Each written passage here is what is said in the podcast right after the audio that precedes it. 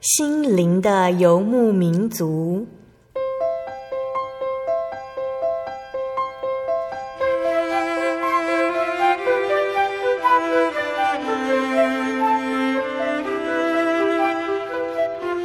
在这个谁都不管谁的后现代社会里，每个人的心灵都是游牧民族。成长的过程就是寻找的过程。每一颗漂泊的心灵，其实都在寻找生命的绿洲。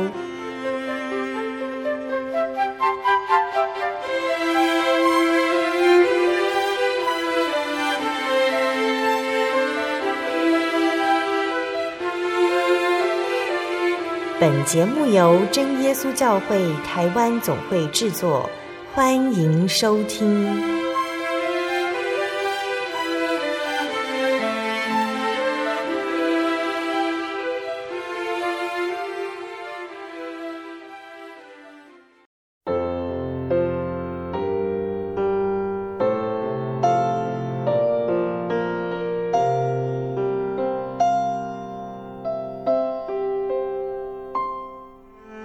所在空中的听众朋友们，大家好，欢迎收听今天的心灵游牧民族节目，我是贝贝。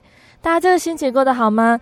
感谢追色带领呢，贝贝从青青姐的手里接下心灵游牧民族这个工作，虽然是从头开始学习，刚开始做节目的时候也有一点怕怕的，担心无法好好的让听众朋友们知道这份救恩，这个福音到底对我们世人来说有多么的重要。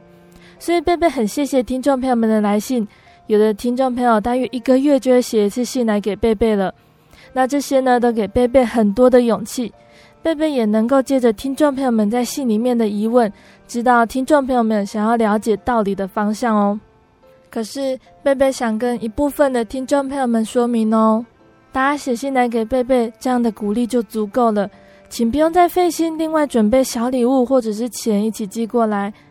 这一份救恩呢是从神而来的。听众朋友们，如果听了节目，想要认识耶稣、亲近耶稣，这些也都是神奇妙的引领，荣耀都要归给神，所以贝贝不会收下任何礼物或钱哦。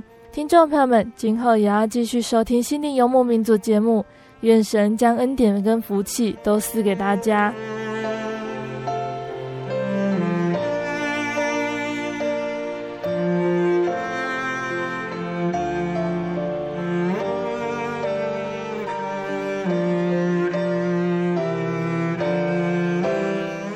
播出的节目是第九百二十七集《小人物悲喜》，主是我喜乐根源。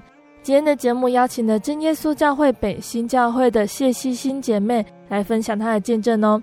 希欣姐是真耶稣教会第三代的信徒，在国中的时候呢，希欣姐对神的体会还没有很深，她曾经怀疑过这份信仰。她后来随着年纪渐长，并且透过在教会里查考道理还有服事。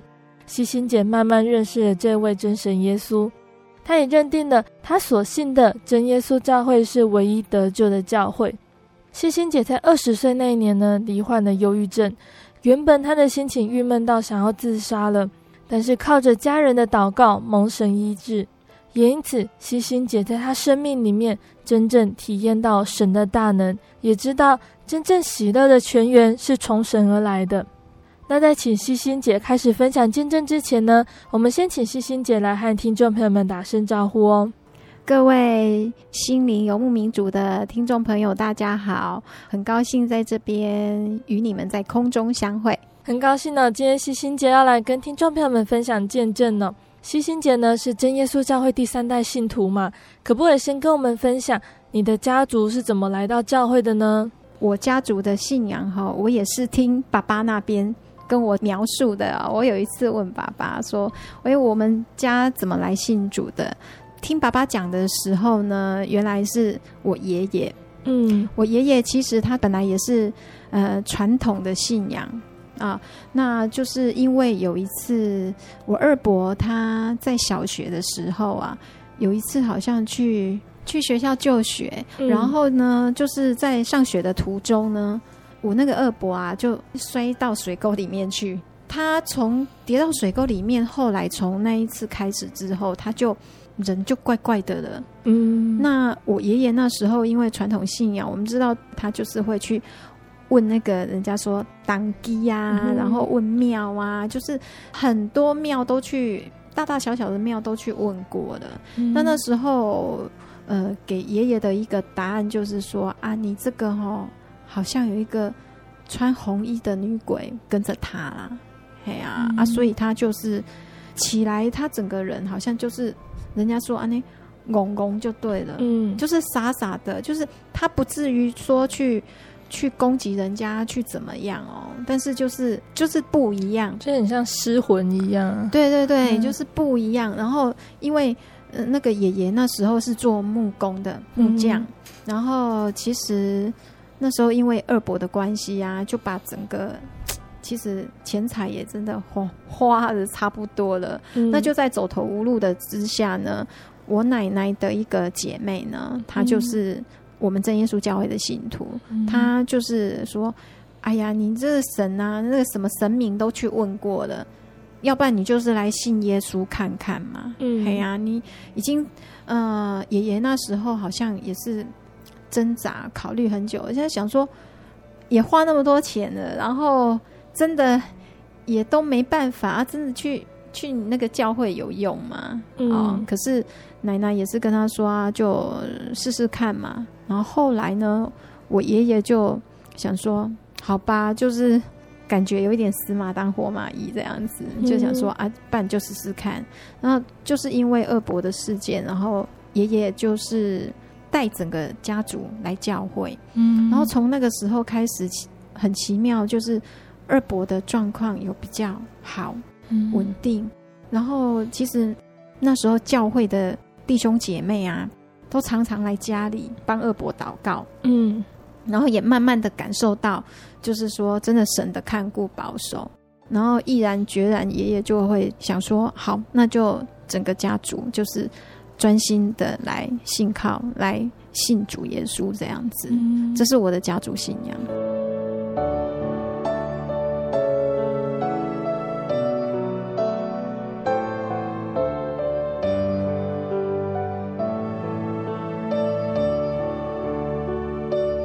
那西心姐因此就在真耶稣教会里成长了。那你有没有比较过其他教派的信仰和真耶稣教会的信仰呢？其实我在求学过程当中，哈，我的同学好像也都没有教会的，哦，大部分都是白白的。嗯，那我就在教会长大，所以当我就是慢慢懂事之后呢，对这个信仰，嗯，从教会做服侍的工作开始，哈，就是自然而然会觉得说。哎，这个就是我的教会。嗯、但是在我的国中时期，我曾经有有想过，这个教会是真的吗？嗯、就是说，真的有天国、地狱的存在吗？嗯、嘿，可能是我国中那时候，就是会呃司马行空的想很多事情，是因为透过圣公的服饰，还有查考圣经道理，慢慢去印证了神的话。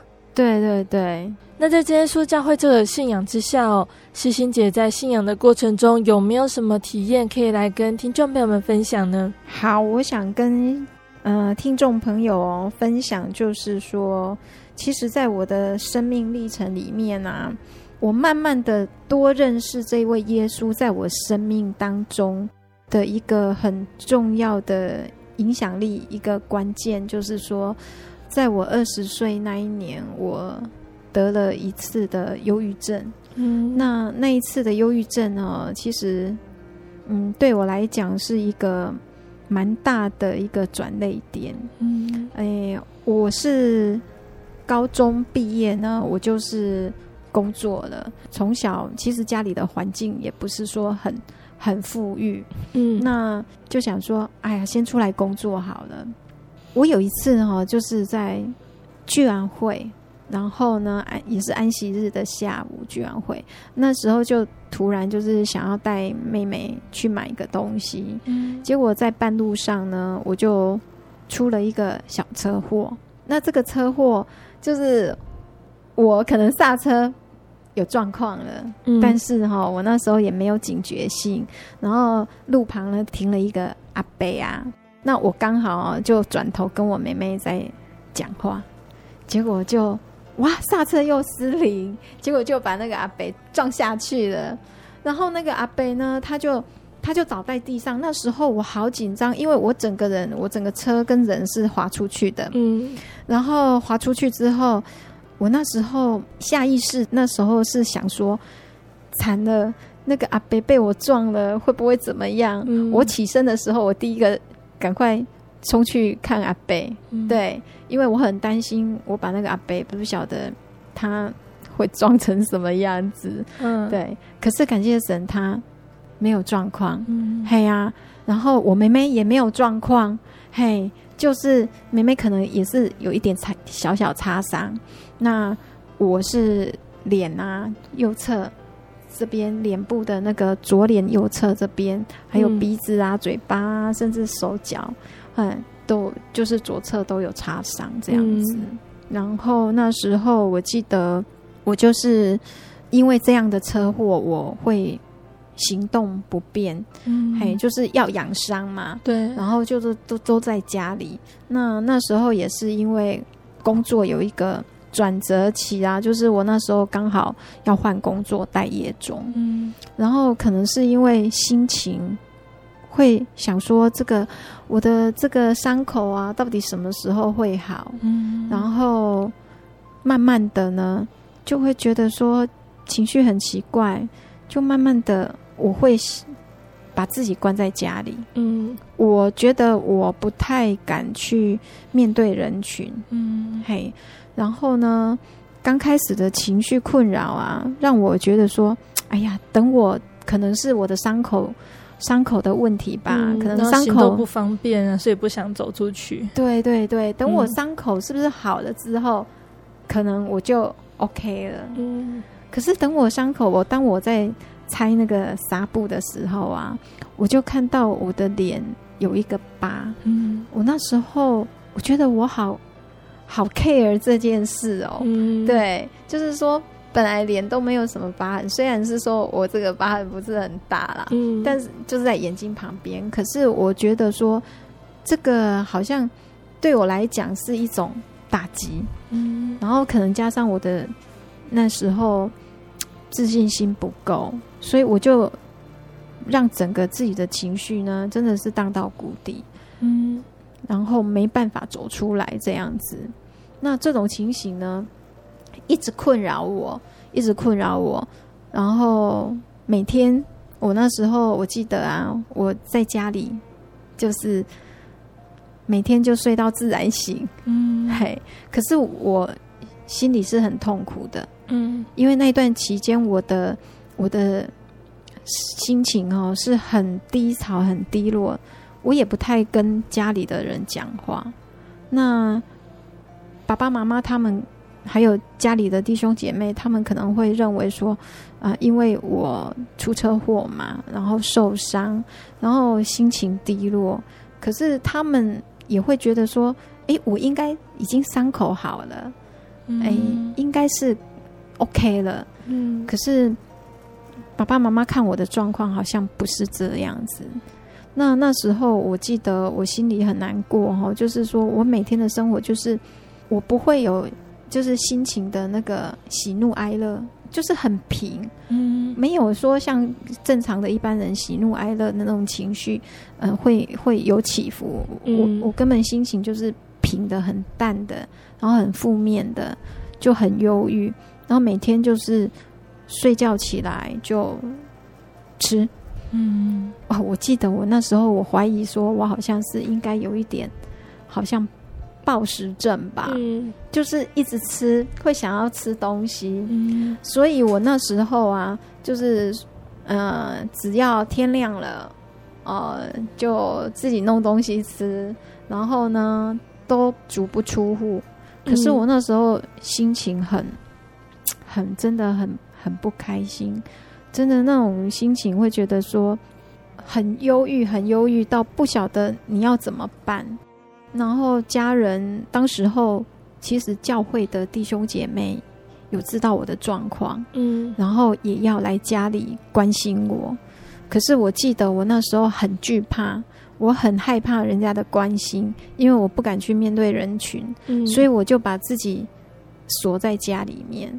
我知道是教会的弟兄姐妹要来关心我，啊、呃，甚至我的亲友，但是我就是不敢面对他们。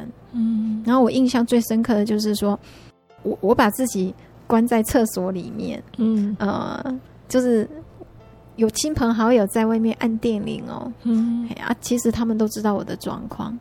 要来关心我，可是我真的不敢面对他们。嗯，然后我那时候就是躲在厕所里面一直哭，然后也不晓得该怎么办。这是我印象最深刻的。嗯，这个忧郁症维持了多久？嗯、呃，我这个忧郁的情况呢，就是呃持续这样一年的时间。嗯，那在这一年的时间里面，到最后呢，我感觉我好像。承受不住那种压力了，嗯，所以我到最后就是有那种非常负面的想法出来，就是我想要自杀，嗯，因为我觉得我我我走不出去，那又好像没有什么可以来帮助我，嗯，但是可能听众朋友会觉得说，嗯，你不是有信仰吗？嗯，对，其实。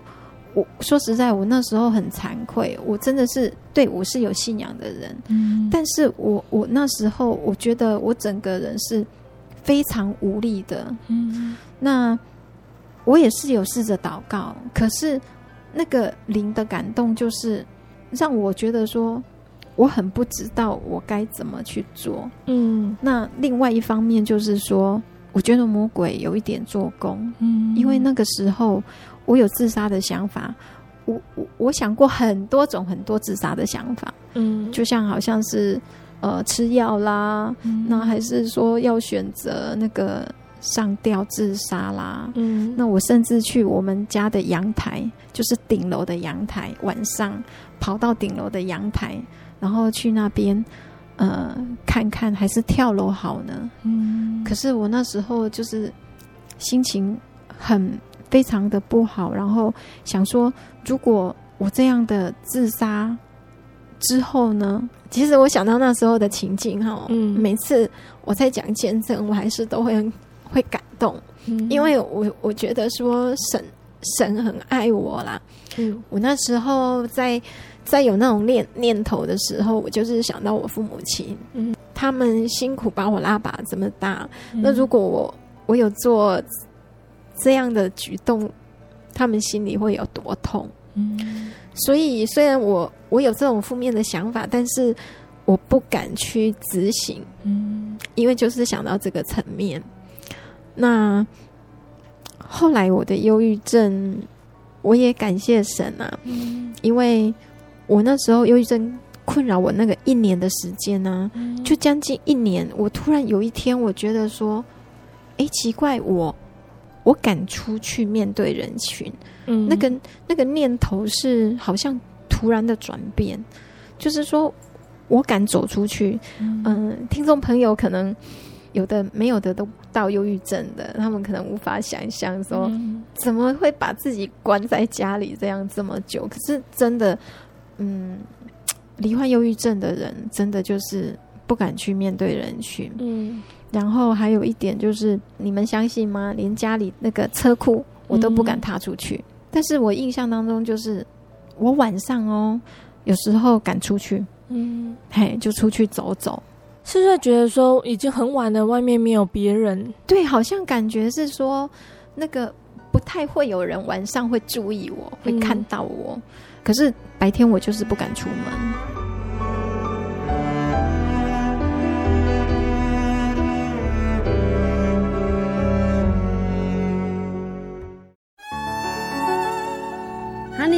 我是你的唯一，对不对？哦，对不对啦？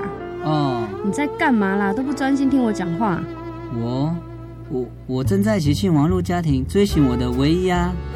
在这里，你可以找到许多生命的疑难解答，也可以收听、阅读各种的创作音乐、广播节目和杂志哦。咦，圣经学堂慕道友茶房？对，你可以到圣经学堂慕道朋友茶房。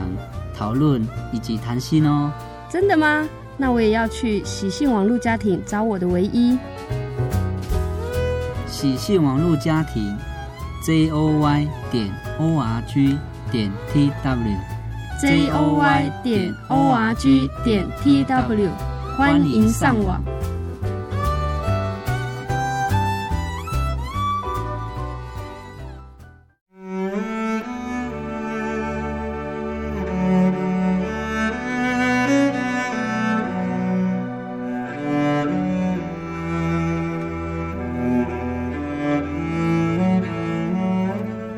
亲爱的听众朋友们，欢迎回到心灵的游牧民族，我是贝贝。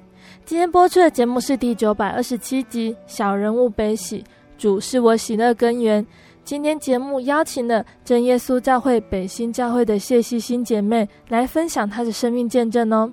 那在节目的上半段呢，希欣姐简单的和大家分享了她的家族怎么信主，还有希欣姐自己对于信仰的疑惑还有思考。在下半段节目呢，希欣姐要继续跟听众朋友们分享哦，在她生命中经历了两次的忧郁症，她是如何从忧伤中再次得到喜乐的呢？我们一起听听希欣姐的分享哦。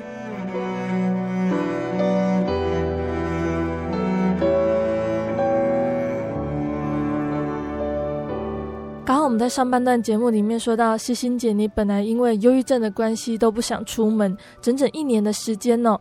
那当你因为忧郁症都不想出门的时候，你的家人或者是朋友有没有想办法要带你出门，或者是想做点什么事情让你不再忧郁呢？其实我那时候哈，我印象有一个很深刻，就是我的妹妹，嗯、我一个二妹啊，她那时候其实也蛮关心我的，嗯、然后她就是会约姐妹嘛，你知道吗？嗯、都会相约说我们去逛街啦。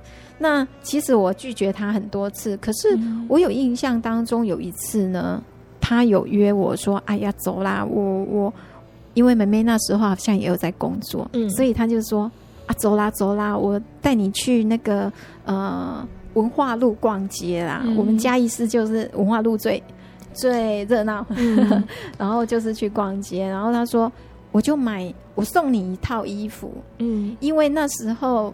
我在忧郁症那一年啊，嗯，我就是每天都关在家里吃喝这样睡觉，嗯、所以那一年啊，我体重增加十公斤。嗯，对，我好像有那个暴食症，那一年就增加十公斤。嗯、对啊，我也不敢想象。然后后来梅梅就是约我出去，然后我就我就奇怪，我觉得说，哎，我怎么？突然的那个，好像那个想法，嗯，敢跟他出去了，跟我以前就是那个不太一样。但是我我心里很清楚，就是说，哎，好像是神有在帮我。嗯，那其实，在这个过程里面，哈，教会的同龄都有在为我祷告，我知道，嗯，还有家人也都在为我祷告，嗯，所以我觉得是，嗯。来自神的帮助，嗯，很大，因为神为我开路，让我本来是在关在象牙塔的日子，嗯，可是，呃，后来呢，神真的帮我开路。有时候，真的就像圣经讲的，人的尽头啊，是神的起头。嗯，我那时候真的是有这样的体会。嗯，那当你有了第一次出门面对人群的经验，慢慢的忧郁症就好了。对，我那时候就是，嗯、呃，慢慢的敞开自己的心走出去。我觉得，呃，当我第一次啊，我我敢跟妹妹去文化路，那个印象很深刻。嗯，呃，就是我觉得很很喜乐。嗯，我我竟然敢出来，就是就是面对人群，嗯、因为因为那个逛街是人群很多的，嗯、然后。然后又会觉得说，哎，跟妹妹好像也也跟家人也也会开始有说有笑。嗯、那妹妹对我的改变，她也很开心，因为她觉得说，哎，我姐姐应该是走出来了，嗯、也愿意走出来。然后那时候从那个时候开始呢，我记得我的我有一位二姐，嗯，她现在住在二表姐啦，嗯，她现在住在戏子。其实我我小时候哈，就是。都常跟这个二表姐在一起，然后她她那时候知道我的状况哈，嗯，后来我有去找她，我就是我好了之后，我就我就很开心，然后我也很想跟她分享，我就去找他。那、嗯、他那一段时间，她就叫我去住她那边。嗯，然后我记得表姐那时候开始就是叫我说：“诶，你还要再回来教会参加一些呃教会的聚会啊。嗯”那那时候刚好北新教会这边呢有一个爱梦园团契。嗯，那。呃，都是一些我们这个年龄的一些那个青年，那我也就是哎加入这个团契，然后慢慢的又这样开始连结，跟教会有连结，有进来教会啊、要不然我真的那一年忧郁的时间啊，我那一一整年嗯都没有踏进教会，嗯嗯，所以如果不是神的带领，我真的没有办法再。再跟神有所连接。嗯，嗯，那你罹患忧郁症的时候，有没有去医院看医生或者是吃药呢？这个部分没有哎、欸，因为吼，我那时候其实深陷忧郁的时候，我我不知道我是忧郁症。嗯，我只是会觉得说，哎、欸，我我怎么人怪怪的？嗯，怎么会这样子？不敢去出去面对人群，然后。把自己锁在家里，嗯，因为我记得那个是我二十岁那一年得到忧郁症，嗯、那那时候应该是说那时候二十岁的时候，好像忧郁症是很少的，嗯，好像不是像现在这么盛行，好像越来越，那是之后大概四五年之后，慢慢的有听到，就是说，就是我大概二十三岁、二十四岁以后，慢慢的才有好像忧郁的状况，就是忧郁的。一些例子啦，嗯，就是社会上一些忧郁的例子越来越多。嗯、那时候我才知道，说哦，原来我二十岁那一年那个就是忧郁症。嗯，所以我那时候没有求医。嗯，那完全我我自己的体会就是，真的是神帮助了我。嗯，嘿，还有呃弟兄姐妹的带导，也给我很大的安慰。嗯。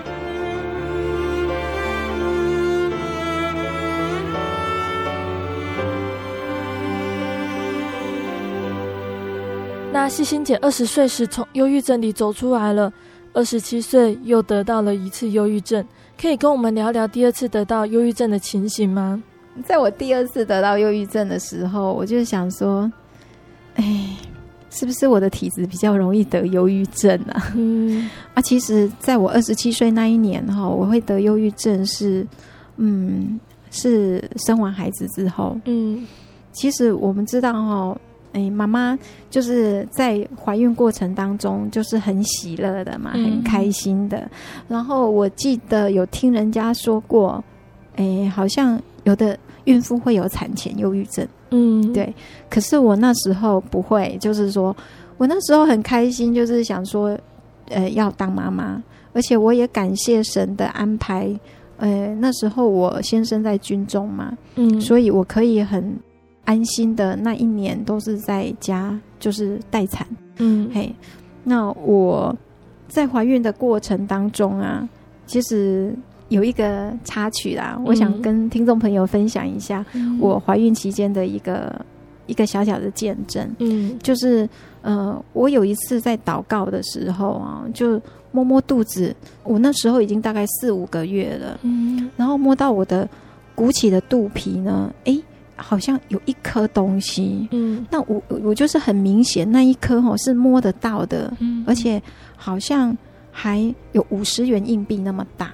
我先生，嗯，我也叫他摸看看，他说有哎，嗯，然后我那时候就很担心，所以我就赶快去找我的主治，就是帮我要。就是整个孕孕程过程的那个主治医师，嗯，请他帮我照一下，到底是很担心说会有有小孩的问题，嗯，然后其实那时候就是照到说有一个子宫肌瘤，嗯，那我那时候很很紧张，我就是看书本，想说这个子宫肌瘤会不会有什么影响，对孩子有什么影响，嗯，然后。看书本是说，如果这个子宫肌瘤一直长大的话，其实是会对小孩子的发育有影响的。嗯、那当我知道这件事情，也经由医师这样跟我说之后，我我就蛮难过的。嗯、然后，但是那时候负面想法不会很多啦，嗯、就是想说，就祷告依靠神。嗯、那我记得我那时候哇，真的很拼命的祷告。嗯，呃，其实也是在团契当中有姐妹跟我分享啊，嗯、说她怀孕期间也都是花很多时间在祷告上，因为希望宝宝能够平安。嗯、那我就想到这个姐妹跟我分享的，嗯、所以我就想说，既然神有愿意赐给我这个宝宝啊，不管怎么样。我就是交托给神，我就放在祷告上，嗯、然后，嗯，大概祷告个一两一两个月吧，就是大概一个月左右，在下次要去产检的时候，很奇怪的，我就是再去照那肚子，那那时候有发现那个地方有鼓起的那个肌瘤，嗯、医生说没有了，嗯，对，就是照不到了，不见，嗯、所以我那时候就是我祷告的时时候，我觉得。很感动，也很有体验。嗯，就是那一颗，真的后来慢慢的，好像就摸不到了。嗯，很很奇妙，就对了。嗯，所以我觉得神有垂听我的祷告。嗯，嘿，那之后像刚刚主持人问我的，就是说我我产后那一次的忧郁症啊，就是我在呃生完嗯宝宝的时候呢。因为我是剖腹生产，嗯，那在医院住一个礼拜，那在医院一个礼拜，其实对我来讲也不太能够好好休息，嗯，因为那个时候是有伤口在的关系，嗯，所以呃，我就想说，嗯，没关系，反正能够休息尽量休息。对，嗯，那我记得我在医院里面，医院的那一段期间啊，还是。诶、欸，可以休息的，然后也应该也是，呃，浑浑噩噩啦，就是也是有多少会睡睡觉，嗯，那但是我自从出院之后，就是在医院住一个礼拜，然后从医院出出来，就是在家要坐月子那一段期间，就是我都睡不着，嗯，然后我就觉得说。很奇怪，为什么我我我就是睡不着？我我很累哦，因因为嗯、呃，我就是很想睡，可是晚上就是睡不着。嗯，我看那个我先生真的睡死了，好好羡慕。我想说，可是我为什么睡不着？我那时候哈，就是很奇怪，就是心里会觉得很纳闷。嗯，奇怪呀、啊，孕妇应该是会蛮累的啊，啊，怎么会睡不着？嗯，然后后来那时候我就是看。一些妈妈都会有新手妈妈会有一些卫教手册，嗯，然后我就看卫教手册上面写的，哎，有一个叫产后忧郁症，嗯，然后说到这个产后忧郁症，在我还没有生产之前，就是快临盆了之前，我那个爱跟我开玩笑的那个二妹，她就说：“哎，谢谢谢，我跟你讲哦，你那个。”呃，生完了哈、哦，你不要跟人家得到什么那个产后忧郁症呢？嗯，哦，我真的是，呃，有想到我妹妹跟我讲这一这一句话，嗯，所以我那时候说，哎，我妹跟我讲过，说叫我不要跟人家一样，说什么得到产后忧郁症。我说、嗯、不会啦，我怎么会得到这一种？那个宝宝出来就很开心啊，就很、嗯、因为背了。十个月的那一颗肚子终于可以卸下了，嗯，那怎么会得到忧郁症？我都很开心迎接新生命，可是很奇怪，就是又得到忧郁症。所以我是那时候从卫教手册上面警觉有自己有这样的现象，所以我跟我老公讲说：“哎、欸，我好像是得到忧郁症、欸，哎、嗯，我想要去医院让医师嗯帮我鉴定一下、嗯、啊。”但是我那时候的。嗯，状况就是睡不着，嗯，然后吃也嗯没什么胃口，哎，但是我记得妈妈那时候在帮我坐月子期间，嗯，没有胃口，我还是要吃，嗯，因为就是产妇也是需要营养嘛，嗯，嘿，但是就是食不知味，嗯，只是说好像例行性的，就是说时间到了，我就是吃东西。我那时候跟第一次的忧郁症啊，嗯、那个状况就是，嗯，不太一样。嗯，然后我这一个忧郁症呢，嗯，嗯，我情绪低落到什么程度呢？就是在民国九十年的时候啊，嗯，嗯我我宝宝是九十年八月嘛，嗯，印象很深刻。在九月的时候，美国那时候不是有发生一件很重大的九幺幺事件吗？嗯，对。当我们家人哈在看着电视新闻报道，就是什么，他五角大厦有没有不是被飞机撞了嘛？嗯、然后烧起来了嘛？你知道吗？那个时候我看到那个新闻画面的时候，我一点情绪都没有。嗯，就是只是就是看过。嗯，对，所以那个忧郁症真的是。很可怕，大家看到那个新闻画面，应该是会觉得很震惊哦，很恐惧，怎么会有这样的事情？可是你都没有反应，对，完全没有感觉，嗯、完全没有反应，只是在看一个，呃，就是像这样像电影这样子，对对对，看过就算，就是都没有情绪。嗯哼，所以那是我印象那一段期间，我得忧郁症也是一个蛮深刻的啦。就是我我先生跟我说。哎，很多哈教会的朋友啊，还有那个呃亲戚呀、啊，都来家里看孩子，都说小朋友好可爱哦，嗯、然后小朋友好可爱哦，怎么样？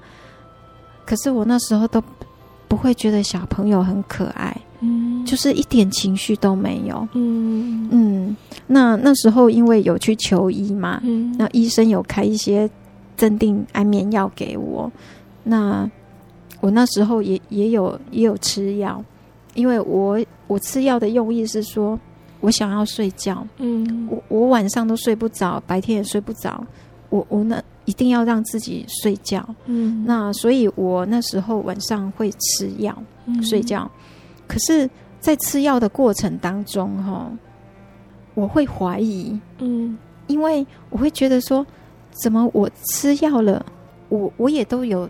依照那个医师的指示，就是说要照三餐吃药哦。嗯、因为我我我那时候其实我很希望赶快忧郁症能不能赶快好，因为我觉得我那时候有一个责任在，就是说我要照顾这个宝宝。嗯，那如果我的身体状况不是很 OK，心灵的健康不是很健康的话，那我对。我这个宝宝，我要怎么养育他？嗯，因为先生又是大部分时间都在军中，嗯，那所以我也是蛮担心的，所以我那时候也很认真吃药。可是吃了一个多月，我一大概一个月，我会觉得说，怎么都好像没有起色，嗯，嘿，那我就会有一点怀疑那个药，嗯，所以我记得我到后期的时候啊，我那个忧郁症的药就是。就是不太不太正常在吃，嗯，但是我会吃睡睡睡前的那一颗安眠药，嗯，因为我想睡觉，嗯，嘿，那在这个期间呢，其实我我很感谢教会的统灵，嗯，因为教会的统灵那时候我记得，嗯嗯，教会的执事娘哈，然后还有一些我们团契的契友，呃，那时候有来家里关心我，然后。陪我读经祷告，嗯，那我那时候印象很深刻，就是，呃，侄子娘呢陪我读雅各书，呃，当我在读雅各书的时候，哈，有一节经节让我印象很深刻，因为我那时候的体验是说，我 家里也都为我定时在祷告，嗯、然后，呃，我们都交托给神。然后我们也都常常就是家里为了我这个病啊，常常跟神祈求。嗯，可是我那时候心里就会想说，我会好吗？嗯，就是我我有一点在怀疑。嗯，我会好吗？那这个缠着我这样子，我我被忧郁症困扰会多久？因为我在第一次的忧郁症那时候是一年。嗯，那但是你知道吗？那个。在忧郁的状况之下，你一天就好像是一年的时间，嗯、因为那那个是很难熬的。嗯、那所以我那时候在想说，我第一次忧郁症的时候是一年，嗯、那我这一次产后忧郁症，我要过多久我才会好？就是已经有一个阴影在了。对，嗯、那我我那时候一年，我是不是差不多也要那个时间，或者是更久的时间？嗯，所以我那时候是其实是很害怕，嗯，然后有一点怀疑。可是当教会的统领陪我在读雅各书的时候，他那边有一章里面哈，在第一章里面有谈到说，呃，你们向向神求什么，心里不可以怀疑。嗯，呃，如果怀疑呢，就不要想从神那边得到什么。嗯，那当我读到这个经节的时候，我我觉得是神好像是在提醒我，嗯、就是说，你就是不要怀疑，相信我。嗯，那从那个时候开始，我就 OK，我我不怀疑了，我相信神啊，你会医治我。嗯，那因为我很想说，就是赶快忧郁症赶快好。嗯，那神也透过那个圣经金句啊来安慰我。所以我那时候就不要有其他的想法，我就是专心依靠神。嗯，那就这样子持续。我我觉得很奇妙的，就是嗯、呃，在我的宝宝哈快受洗前，嗯，我宝宝是八月底出生嘛，八月二十八。那我记得当初是呃在嘉义教会，嗯呃秋季的灵恩布道会。那一次我，我我就是有考虑，也是要让宝宝受洗，啊、呃，所以在宝宝要受洗，大概十一月，十一月那时候哈，嗯、之前呢，十月底，哎，好像我的忧郁的状况有有比较好了，嗯、我甚至尝试有曾经几次在这个过程当中啊，我有尝试几次。不服药，晚上我都睡不着嘛。嗯、但是我就是不要吃药。哎，看看我可不可以自然的入睡。嗯、那那时候，哎，好像有几次是这样子，但是那那种情形是，哎，我今天可以，可是我明天好像又不行了。嗯、就是说，好像也是要依赖药物，嗯、就是在那边起起伏伏。那我那时候去医院的时候。去问医生，就是因为忧郁症还是要回诊嘛？对，还还是要给医生，嗯、呃，去看看你的情况。嗯，那我在跟医生讲这种情形的时候，嗯，他说，如果你可以不吃药，睡得着，你就你就不要吃药。嗯，那那时候我也尝试，就是慢慢的，嗯，就是。看能不能不要依赖药物，或者是说把那个药量减少。嗯，那哎，慢慢的感觉很奇妙的哦。在我小朋友要受洗之前，我的忧郁症真的我就睡得着了。嗯，我不用完全不用靠药物，本来可能是呃有时候也是要靠药物，可是后来就完全不用靠药物了。对。那当我后来再回去回诊的时候，哈，哎，医生他说：“那你的忧郁症，他他会看我的状况嘛，嗯、然后会问我一些日常生活的情况给他听。嗯、那他听我这样子讲说，嗯，那你的忧郁症应该是好了哦。嗯，那那时候其实我心里也很开心，因为其实。”嗯，当你在那个忧郁，你你转换过来的时候，其实心里你是很清楚的。嗯，嘿，所以有有的人会问我说，得到忧郁症到底是怎么样啊？嗯，然后我就我就简单跟他说，其实如果真的得了忧郁症，就好像你换了一个脑袋，嗯，那个好像不是你，嗯，嘿，就是你会很陌生，但是很感谢神，就是真的。神医治了我，嗯，让我生命中虽然有经过这两次的忧郁症，可是我体会到神的恩典，在这两次的病痛当中呢，嗯、神真的是全能的神帮助我，因为我产后忧郁症那一那一次的忧郁症，我那时候在门诊的时候，看着那个医师的诊断，就是报告在电脑上打的。嗯说是重度忧郁症，嗯，他判断我是重度忧郁症。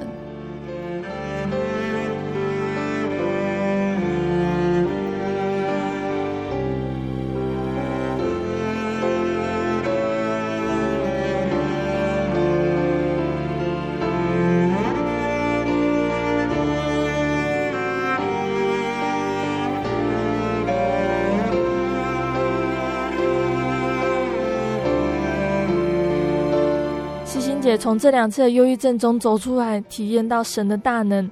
那我想请问希欣姐的家人呢？他们对于你这两次忧郁症的想法是什么呢？其实我觉得我也感谢我的父母亲啊，因为嗯，我父母亲在我第一次罹患忧郁症的时候哈，其实他们就是在旁边默默的陪伴我。嗯，那妈妈可以做的哈，就是说她也是在寻求一些资源，比方说。呃，我我刚刚节目有分享说，我跟二表姐小时候感情很好。嗯，那我二表姐大概大我十二岁，她现在也是有自己的家庭哈。那她那时候还是住在这个嘉义这边，嘿。那她住嘉义这边，我妈妈那时候有请她，就是说，哎，来关心我，嘿。那我，但是我那时候。就是没办法接受人家关心，嗯，那我觉得我我家人的支持啊，就是在旁边默默的支持我，然后就是也不会好像责备我，嗯，那所以我我蛮感谢我的家人的哈。有时候其实罹患忧郁症的人哈，真的是需要有人陪伴的，而且那是很重要的。而且，如果说我觉得说听众朋友在你的生活当中，你有这样的朋友，呃，可能真的是需要陪伴他，嗯，因为他是那种忧郁的情绪，是他有时候说不上来。可是他如果有一个人默默在旁边陪伴也好，嗯，然后感觉才不会让那个有一些多么负面的。更不好的事情衍生出来，嗯，对，因为我们也曾经听过，就是忧郁症真的是忧郁到真的要自杀，真的也是有自杀就是成功的，但是感谢神，我那时候没有没有这样子。那我第二次忧郁症呢？嗯，我那那时候妈妈也是陪伴在我旁边，因为那时候要坐月子嘛，然后妈妈就帮我坐月子。那其实。我们家人就是很单纯啊，嗯、呃，因为我们信靠这一位耶稣，我们也知道说，我们遇到任何困难就是靠神，交托给神。嗯、那我记得我先生哈，那时候我有跟他问过，说，哎，我忧郁症啊，嗯、那你你那时候都不会烦恼哦，嗯，哎呀，然后他跟我讲一句话，嗯、他跟我说。他就是信靠耶稣，嗯，他相信耶稣会会带领带领我们，嗯，然后他就没有想那么多，他单纯的信靠神，他觉得神会为我们解决困难，嗯，嘿，所以我觉得家人给我的帮助，嗯，支持我还蛮大的，嗯。很感谢主，我们听到了希欣姐分享的见证。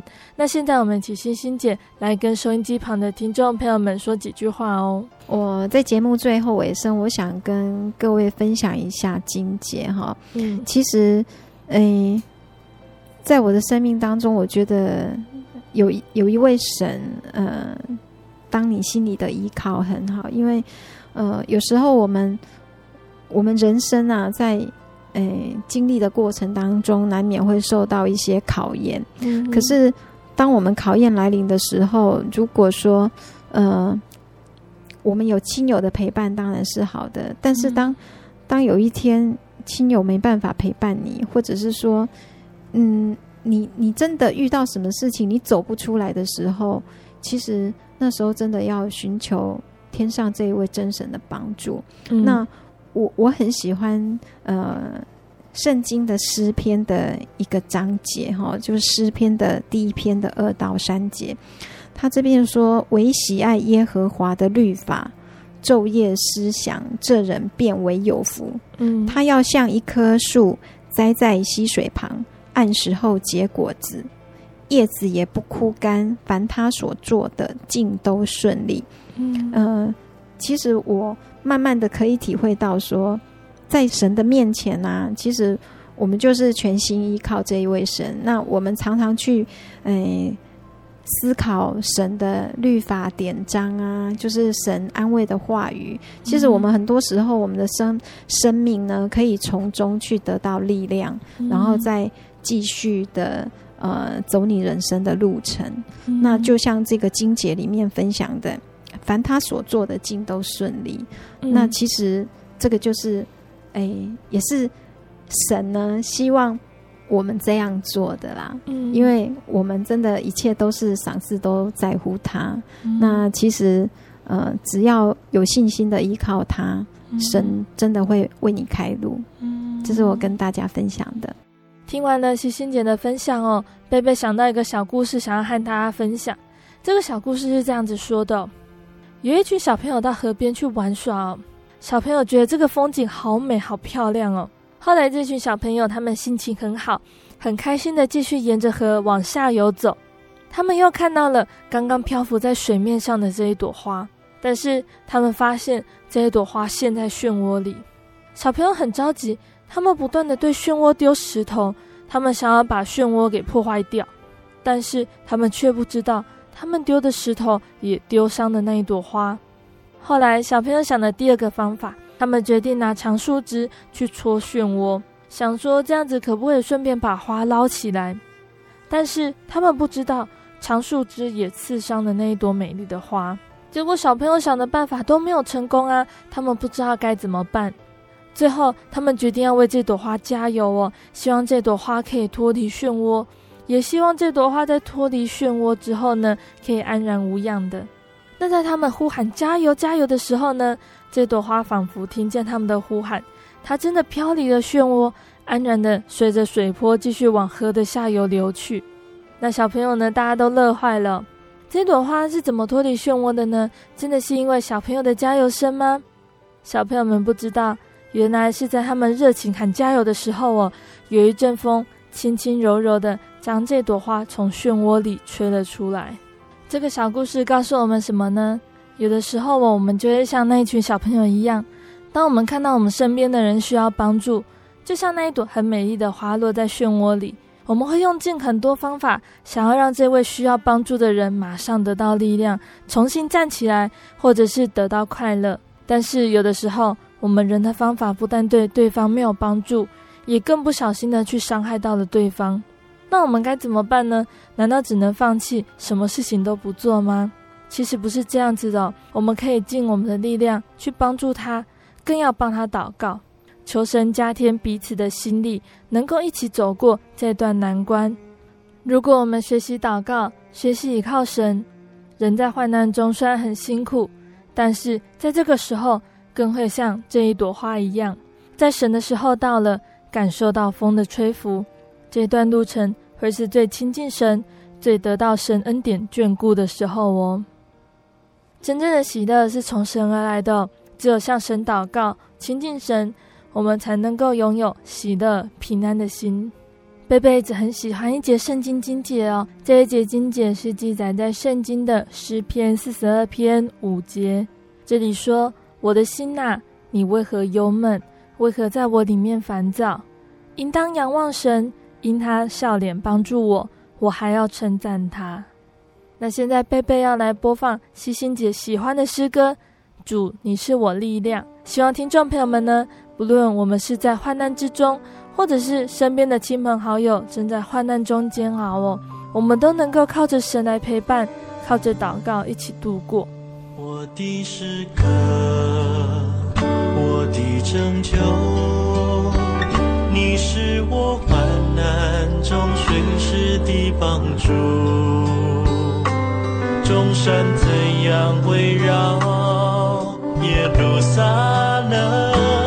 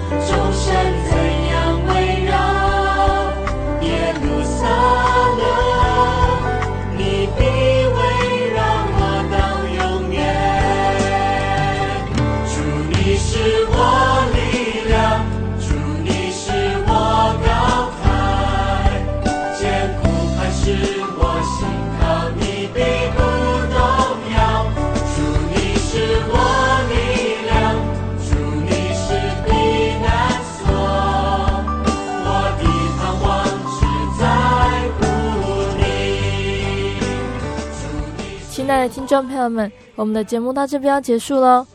如果你喜欢今天的节目，想要再听一次，可以来信索取节目 CD，或者是上网搜寻喜信网络家庭这个网站下载。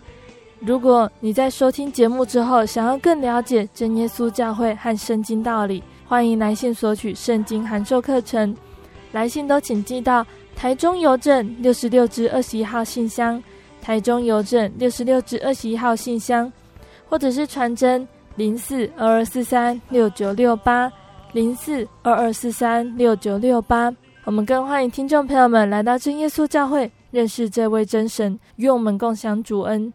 我是贝贝，我们下个星期再见喽。我的心是一只鸟，飞行介于黄昏与向人